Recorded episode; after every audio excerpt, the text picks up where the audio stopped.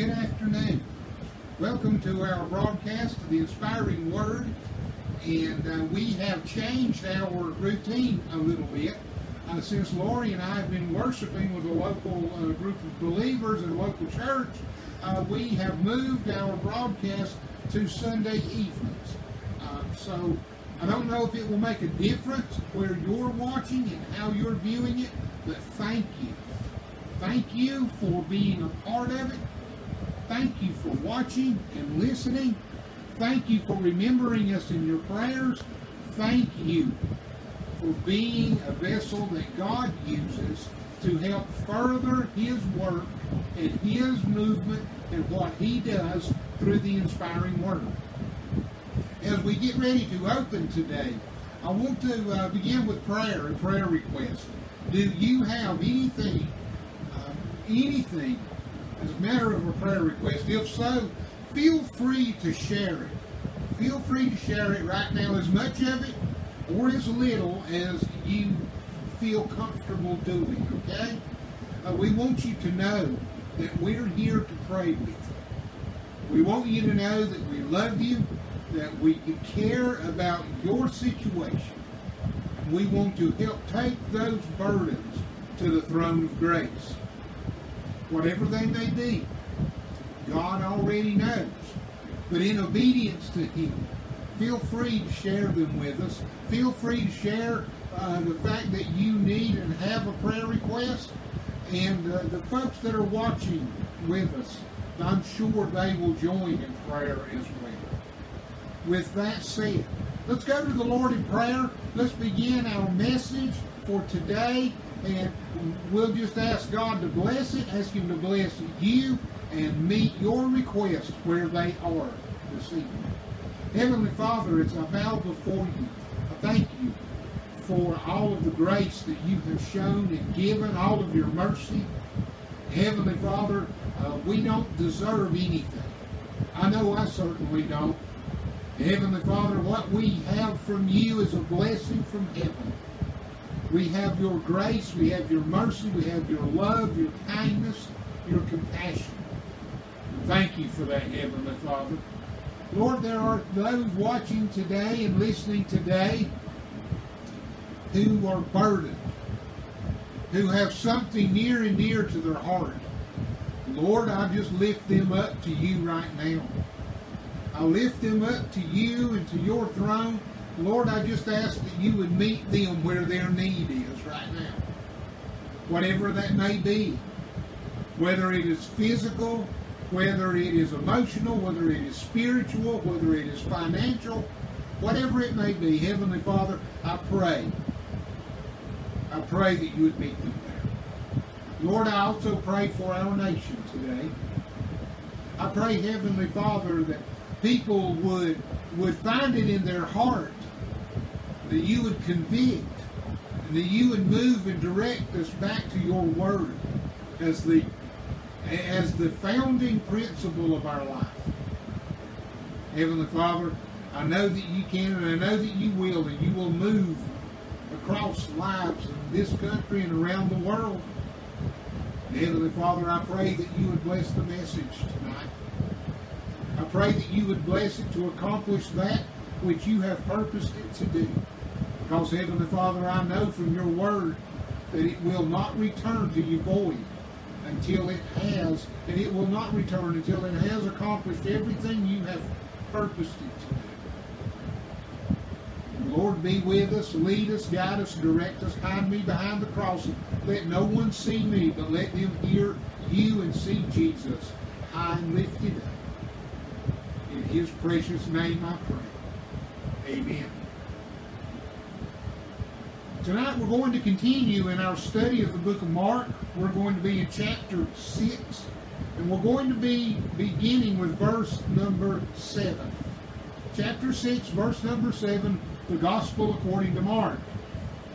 Now, if you have been following us, you know that we just covered the first six verses, and it was the rejection of Jesus by His hometown people of Nazareth. Now, if that would have been any one of us, we would have been rejected, and we would have been depressed and frustrated. We would have been angry. And we would possibly have thrown in the towel and given up. Not Jesus.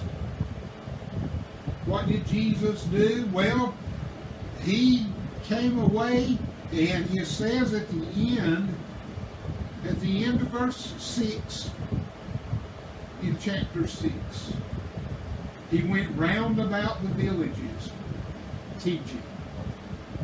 Jesus went on about his calling. He went on about his ministry. He went on about his work. And then from that we pick up our passage this evening, beginning in verse seven. And he calleth unto him the twelve, and began to send them forth two by two, and gave them power over unclean spirits, and commanded them that they should take nothing for their journey, save a staff only, no scrip, no bread, no money in their purse. But he, but be shod with sandals, and not and, and, and not put on two coats. And he said to them, in what place soever ye enter into a house, there abide till ye depart from that place. And whosoever shall not receive you, nor hear you, when ye depart thence, shake off the dust under your feet for a testimony against them. Verily I say unto you, it shall be more tolerable for Sodom and Gomorrah in the day of judgment than for that city. And they went out and preached that men should repent. And they cast out many devils, and anointed them with oil, that they many that were sick, and healed them.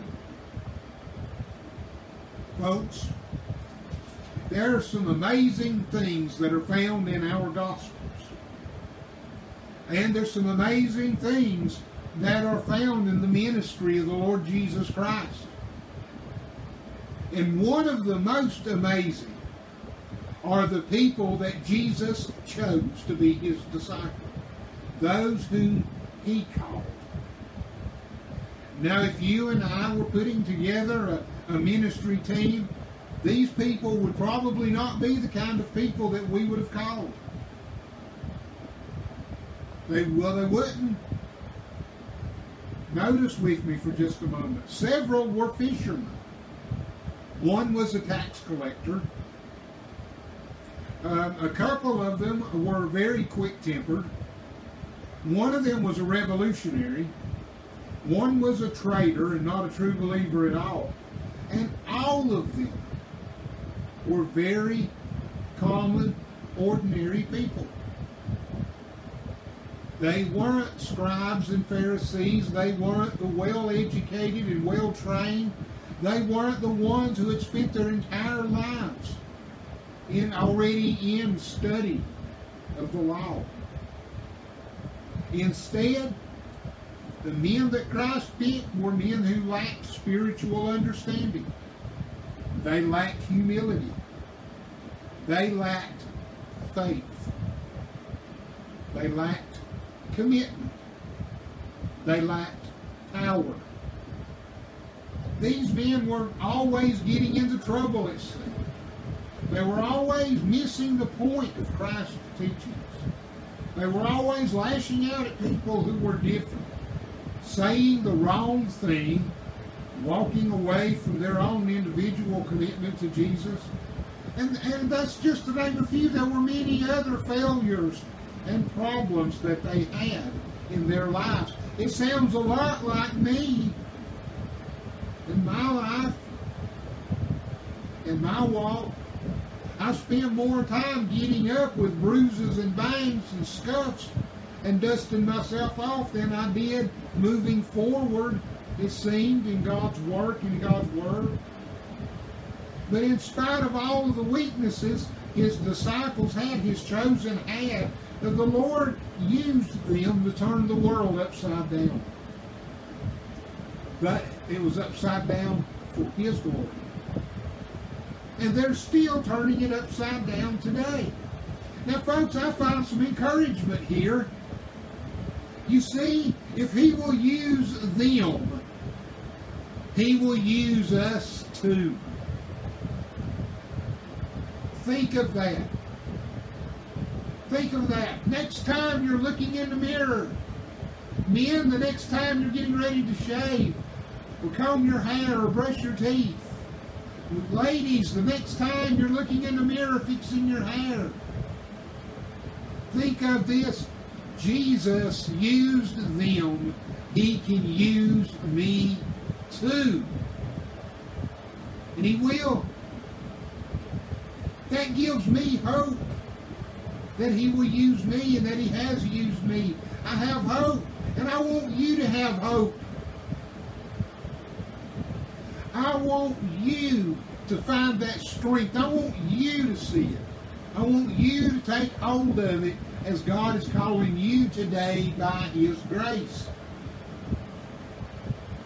The passage here, as Jesus has called these men to follow Him, He done so earlier officially in Mark chapter three. Now, for some time they've been following Jesus. They've been going from town to town, event to event, person to person, family and households, et cetera, et cetera. They've been listening to Him teach. They've been watching His miracles. Since He called them, you could say that they had been in a hands-on, roll up your sleeves, get your hands dirty seminary.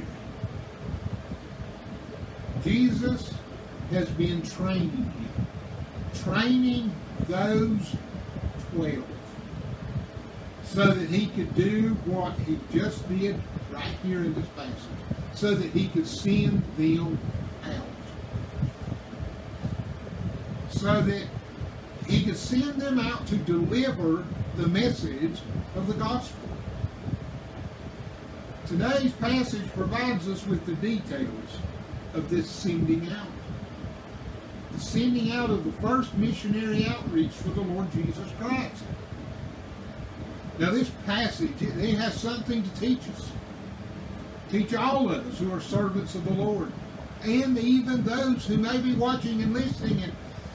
And you may be thinking, God can't use me because of what has happened in my life. I want you to know that God can.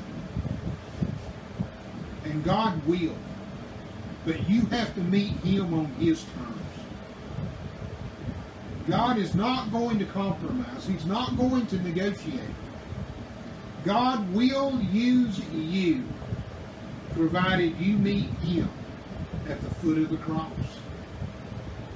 You meet Him as He has called you to salvation, to repent of your sins, to confess Christ as your Lord and Savior, for you to follow Christ.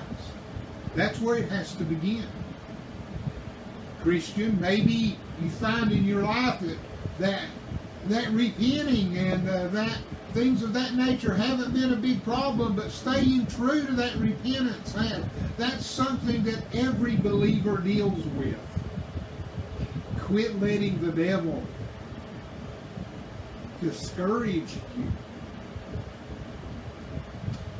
Quit letting him hold you back and stop you and prevent you from doing what the Lord has called you and prepared you to do. Think about those things.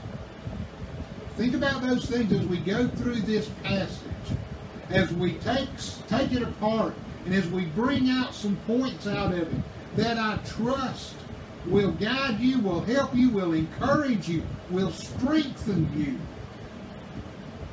And you'll walk with God in accepting Jesus as your Lord and Savior. Notice with me first three things that come out of the very first verse by way of a, an introduction or by way of a beginning here. First is that Jesus called unto Him the twelve. He beckoned them to come to Him. When I began preaching, I didn't begin preaching because I thought, well, you know, I'm just going to go out and become a preacher. No, I was called. I was a born-again believer that had been called by the Holy Spirit to accept Jesus as my Lord and Savior. I did. And then after a period of time in my walk with God, Christ called me to come forward and to preach. Now, the calling of the Lord is not necessarily exclusive to a calling to preach. Every one of us are prepared by the Lord Jesus Christ for a work inside of our lives to glorify Him by presenting the message of the gospel of Jesus Christ. He has a purpose for you, and He has a calling for you, Christian. Whatever it may be, He has that calling. And if Christ is calling out to you today, don't put it off any longer. Answer that call and submit yourself to His commission for your life. You will be amazed at what He can do and will do through you if you are willing and you're humble enough to, to give your heart over to Him totally in service, totally to do his to do his messaging. It may not be from a pulpit. It may not be in the in the missionary field. It may be doing something else. But just submit yourself to the calling of Christ and turn yourself over to Him and let Him have His will and His way in your life without any conditions or exceptions from you. You will be amazed at what it, what it, what He can do. Look at what He has done through these twelve and still doing today, some two thousand years later. What they started is still moving and working today. God is wonderful. God is so amazing at what He can do in your life. He's called. He's called. And if you will answer that calling, the next word I want you to see is send. Jesus began to send them two and two. There will be a sending. If you answer the call of Christ to come and to join Him, to join with the church,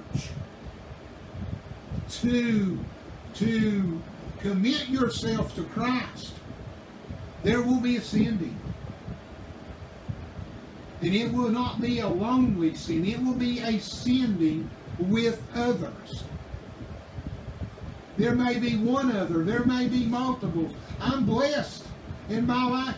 The, the sending that Christ has done in my life involves my wife as a partner with me. Two and two, we have sent together. She does not claim to be a preacher or a pastor or a missionary or an evangelist or any title. She only claims to be my wife. But as a husband and wife, He has sent us. He has sent us through churches, as myself being a pastor to lead those churches, and as us being attendees or members in churches that we help grow and we help disciple and we help move along in the, in God's work. There is a sending. Embrace it. Embrace the sending that Christ has in your life and for your life. Embrace it boldly and make it move forward as He empowers you to do. Next, I want you to notice that He gave them power, authority, authority over unclean spirits. Does that mean that we're going to be able to go out and just cast out demons as exorcists like you would see in the movies? No, I'm not saying God can't do that with you, but I'm saying that no, that's not the picture here that Christ has given. Authority over unclean spirits is the authority over the spirits that will try to hinder that sending, that will try to hinder that calling. Are we going to fail? I know that I will. And I don't say that as an excuse or as a license. I say it because I know it's true. I know my sin nature. And I know what it is, and I've studied it, and I've accepted it. And I know how unable I am to do anything on my own that glorifies God. But I do understand what the authority of God is through my life and what His authority can accomplish. And the power that comes from that authority is the power that Christ is speaking of right here, right now. You will have the power to overcome the work of the devilish and the devil spirits and the unclean spirits and the demons, whatever you want to call them. You'll have that authority to overcome them or to recover from them. Given their work, given their attempt to hinder you and stumble you in your calling and in your sin. You see, Christ didn't just spend time with them, teaching them and letting them watch Him. He equipped them for the task that was ahead of them. Well, what exactly does that mean? Well, let's look on. In verse eight, He commanded them. Commanded them. He didn't sit down and have a meeting with them. He didn't sit down and plan strategy with them, with their input. He knew what He wanted them to do and how He wanted them to do it. He commanded them. He sent them out, and He did it with authority in their life and gave them authority through Him to carry the message of the gospel. And as a physical witness, there were some things that He insisted from them. He insisted that they take nothing in their journey. No money, no food, no script, no preparations at all. Only a staff. A staff to help them navigate the terrain. A staff to give them some form of defense against wild animals and predators. That was all. That was all. Take nothing. Take nothing of the means of yourself. Jesus was telling them, in no way, shape, form, or fashion are you to depend on yourself when you're doing my work. Hmm, think about that. You are not in any way, shape, form, or fashion to depend upon yourself when you're doing my work. This, this, this ought to hit the preachers really good. Do we really follow that ourselves? How much of ourselves do we depend on when we do God's work? How much do we teach others to depend on their self, themselves, what they do, their goods, their holdings, their possessions, their whatever, while doing God's work, when we should be living it in our lives as a witness and an example? We should be living that we don't depend on anything of our own. We trust God to provide and to direct and to move. Now, how will God? God can do that in many ways, and we're going to see exactly how these how this is going to play out in their lives and in their work. And you know, he he wanted them to be a walking, talking, living, breathing, physical testimony to Christ, and that's what He wants in our lives. Here in the twenty-first century, He wants us to be a walking, talking, living, breathing testimony to salvation, to grace, to the wonderful working and moving of grace in our life. Are we willing to do that today? Are we willing to be that? Are we willing to turn our job over to the Lord for Him to use in His work? Are we willing to turn our household over, our bank accounts over?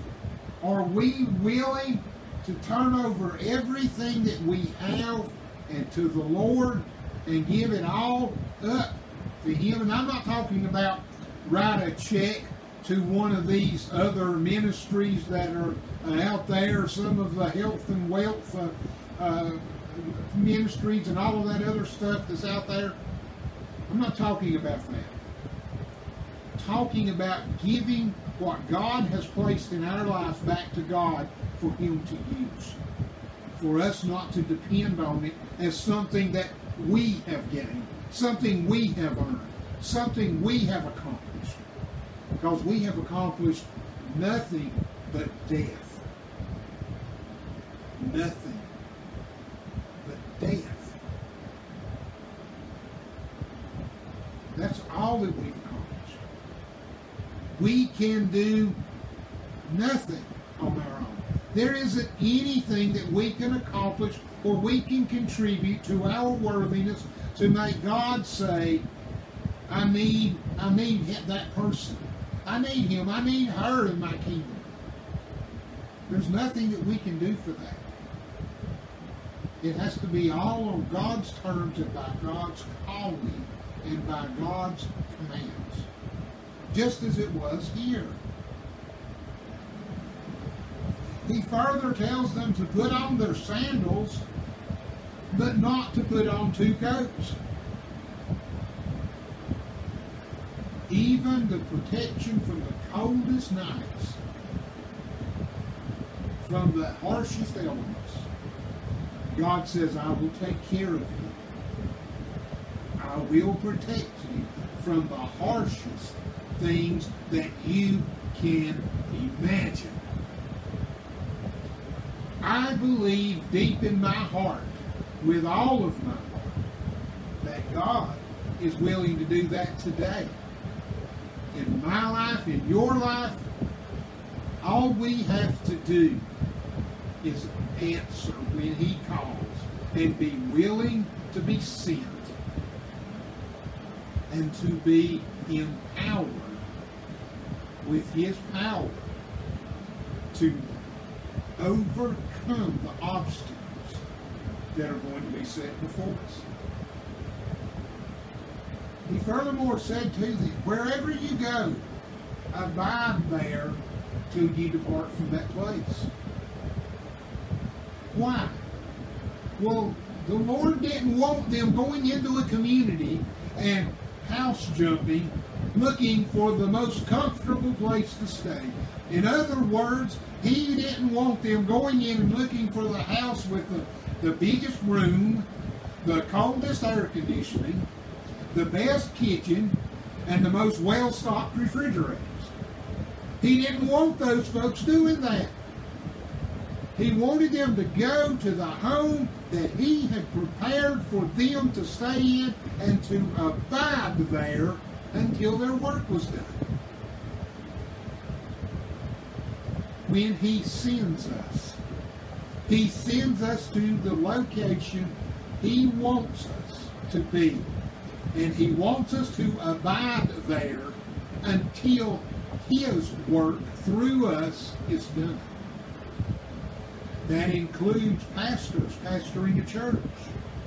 That includes missionaries on a mission field.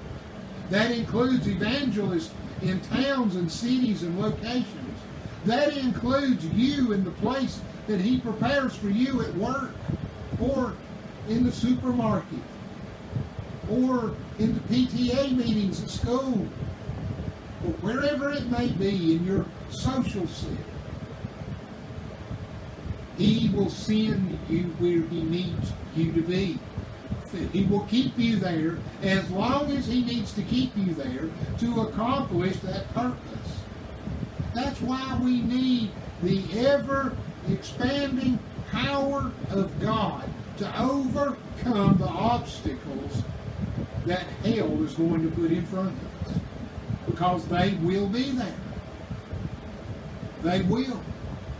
And we have to overcome them. And we can't do it on our own. We need Him. And we need His power. And then Christ gives some words of encouragement. He tells them, you're going to be rejected. Just as I was rejected, you will be rejected also. And whosoever shall not receive you, nor hear you, when you depart from thence, shake the dust from under your feet as a testimony against them.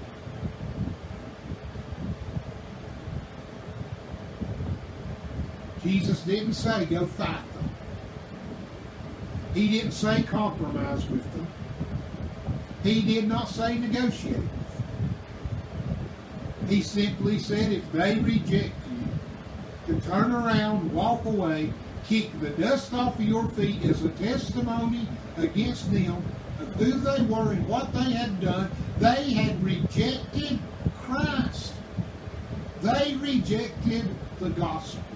And friends, if you're going to talk to anyone about the gospel, or you're going to engage in any conversation about the inerrant, infallible, inspired Word of God, you're going to meet rejection. But understand this, it is not rejection of you, it is rejection of the gospel. And as that rejection happens, you turn away from it, you leave it alone as a testimony, and you let God deal with it.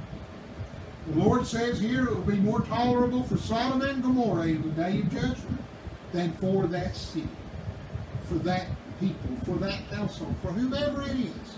It would be more tolerable for Sodom and Gomorrah. Being a messenger of Jesus Christ is very real. It isn't a fantasy. It isn't a myth. It isn't some game that we play on Sunday mornings. It is the reality of the souls of men and women and even yourself, and the moving of the authority and the power of God in the lives of faithful men and women to give that message out there and to understand the reality of what's going to happen when we do. There will be some that will accept, and there will be joy, and there will be fellowship, and there will be happiness, and there will be love and celebration, and there will be glory given to God. But there will also be rejection and tears, heartbreak. We have to understand where everything fits.